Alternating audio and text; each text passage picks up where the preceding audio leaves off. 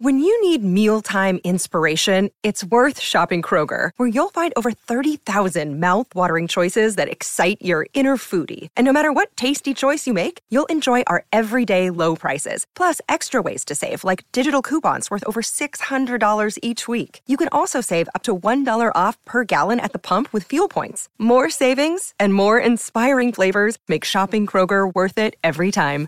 Kroger, fresh for everyone. Fuel restrictions apply.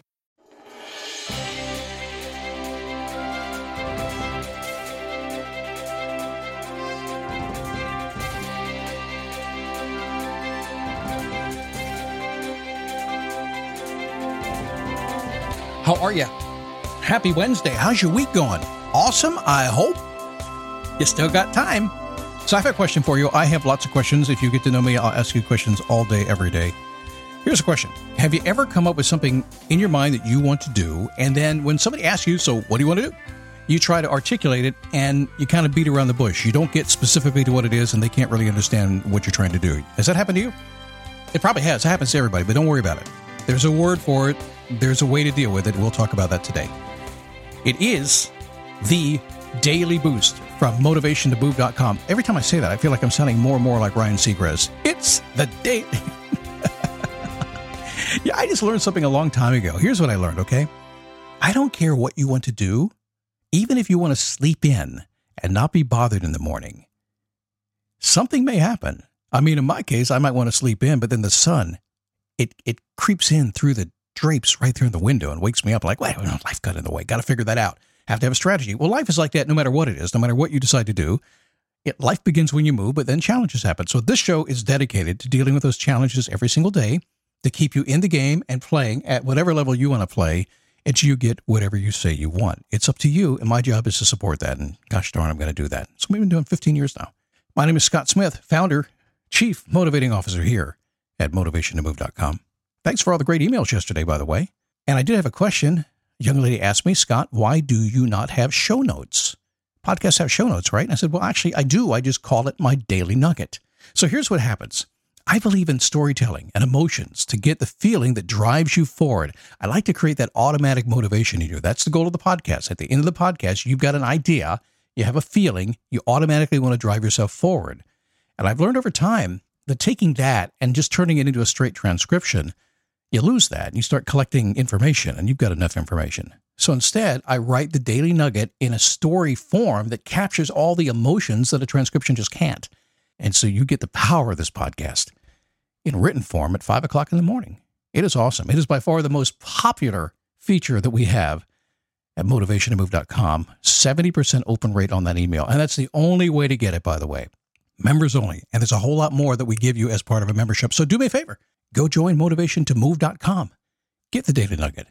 Back to what I was saying just a moment ago about having a big idea, a big mission, and yet not being able to properly articulate that mission or define what you want. And usually it's it could be just to yourself, you just can't figure it out. But you talk to other people, maybe talking to me, and I don't get you or folks can't support you. That's like, huh, don't even know what you're really talking about because you're kind of beating around the bush. Has that ever happened to you? Now, sometimes you haven't thought your idea through clearly, and other times, well, we'll get to that here in a second. But a long time ago, I was a young man, fire in my belly, and I was going to be a disc jockey. I've talked about that before, but part of my DJ training school was some journalistic training as well, because when you're a baby DJ, back in the day, we used to go to small markets and you, you had to do the news and everything else as well before you got to be the big time radio DJ that I wanted to be, right? So I was working on my broadcast career and I learned some journalism, not a whole lot, but enough to enough to stay out of trouble, I think. At radio stations, what they would do would send this snot nosed 19 year old to uh, local town meetings, to political events, things like that. Pretty much anything newsworthy. It could have been the Bluegrass Festival. It didn't really matter. They would send me someplace they needed a story. So my job was to walk around with my fancy reel to reel tape recorder and to write a story, to figure out what the story was, and to write a story and then come back and go on the air and deliver it, usually right after the obituaries that I had to do my very first radio job. Fuquay Varina, North Carolina, I kid you not, 9 a.m. in the morning, I would do the obituary, and at 9.15, I'd read the stories that I wrote. I thought I was doing pretty good. I was a young man, very first job in radio. Thought I was doing great. One day, my boss called me I want to say to his office, but really it was the desk in the corner because it was a small radio station. So he called me over there and he said, Hey, let me talk to you for a second. I'm like, Okay, cool. Didn't get scared of people talking to me at that point in life. Took a few more bad conversations to get that fear. You know what I mean by that, right? He said to me, he wanted to know why I was not getting to the point, the most critical part of the story, faster. He was listening to me. Go figure, the boss listening to my performance on the radio. Why was I not getting to the most critical part of the story faster? He said I was distracting from what was important. I was not. I told him that too. I remember that. I don't know what he said after that, but it wasn't good because I learned a lesson, evidently. In my mind, I was doing no such thing. So here's what I was doing I was telling the story how it sounded best in my mind to me. The problem was nobody was listening long enough to hear what I had to say. So I would go on to do my story and they would tune out before I got there because it was boring. So all these years later, I have learned something, a few things along the way. And I've learned a lot from the I want to get more out of life crowd. Y'all do the same thing. Now, I'm smiling and winking when I say that, tongue in cheek completely, because I, have been doing this career here for what, 20 years now that I shifted over into do what the work I do now. I shifted over because I just felt like I wanted kind of more in life. And so I was part of that crowd. I truly was the part of I want more in life kind of crowd. So I had all this stuff going on inside my head. And after doing all the work I've done all over the world, yeah, boy, I was in a big crowd. So I'm speaking to a client just the other day. It was kind of a tough call. She's going to hear this podcast today. She knows I'm talking about her. It's okay. We did great. We're making progress, okay? But I realized something. I realized that she was really good at shifting to the unimportant, finding more time, learning more, getting advice, even cleaning the garage, organizing the house, things like that, taking the kids to school, sitting at the games, you know, dealing with moms and dads or maybe aging, all that kind of stuff. Yeah, it's important. I no, don't get me wrong. It's completely important stuff but it was so, so off point. It was as if I would ask her exactly what she wanted to do, and she would take a breath and start to say it, and then boom, suddenly all that other stuff got in the way. Has that ever happened to you? I bet it has. I bet you don't even know it. If you're not getting the attention of people around you when you try to tell them what you want to do, it's probably because you're doing that. You haven't got to the point.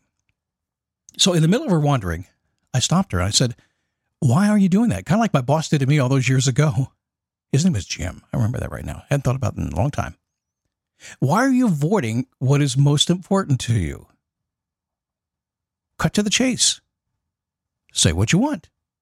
Go do it. It's kind of how I think about life. I don't want to be rude. I'm just going to cut to the chase.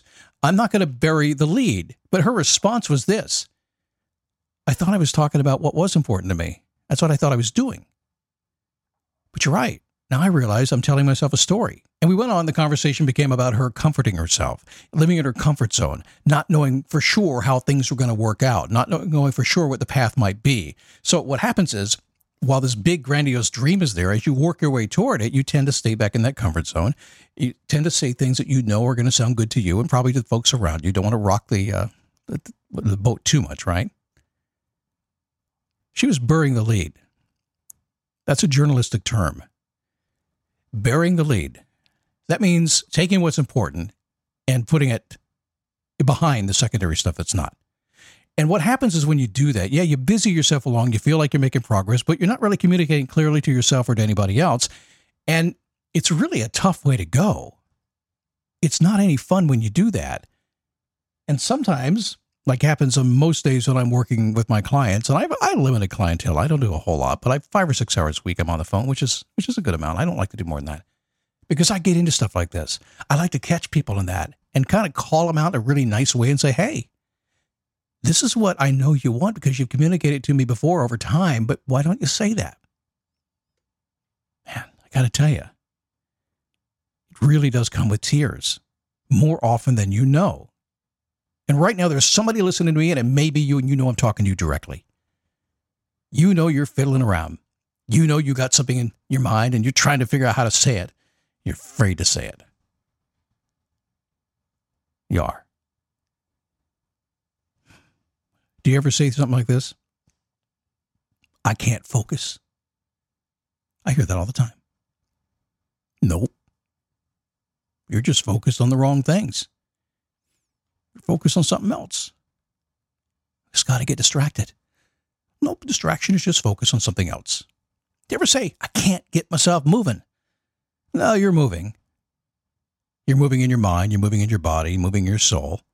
You're just moving in the wrong direction. You're not moving toward what you say you want. You're moving.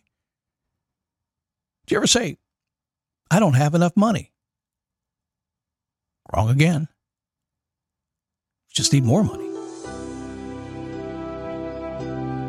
Bearing the lead. You're focused on the secondary and the tertiary and the fourth area, the fifth area. Oh, yeah, we go there on this show, right down to the fifth area level. Huh? Bearing the lead. so, whatever goal you have in your mind, whatever you want to do, do yourself a favor and have the nerve. I was going to say something else, but I'm not going to say it.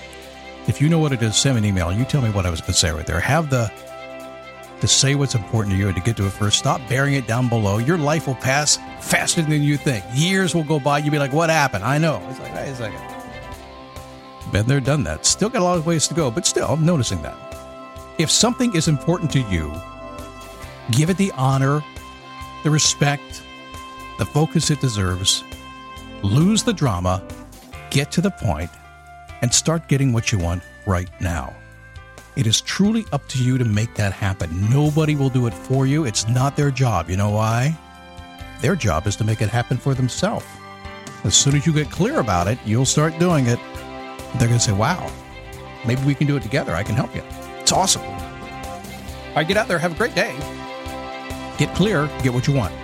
I'll see you tomorrow right here on the Daily Boost.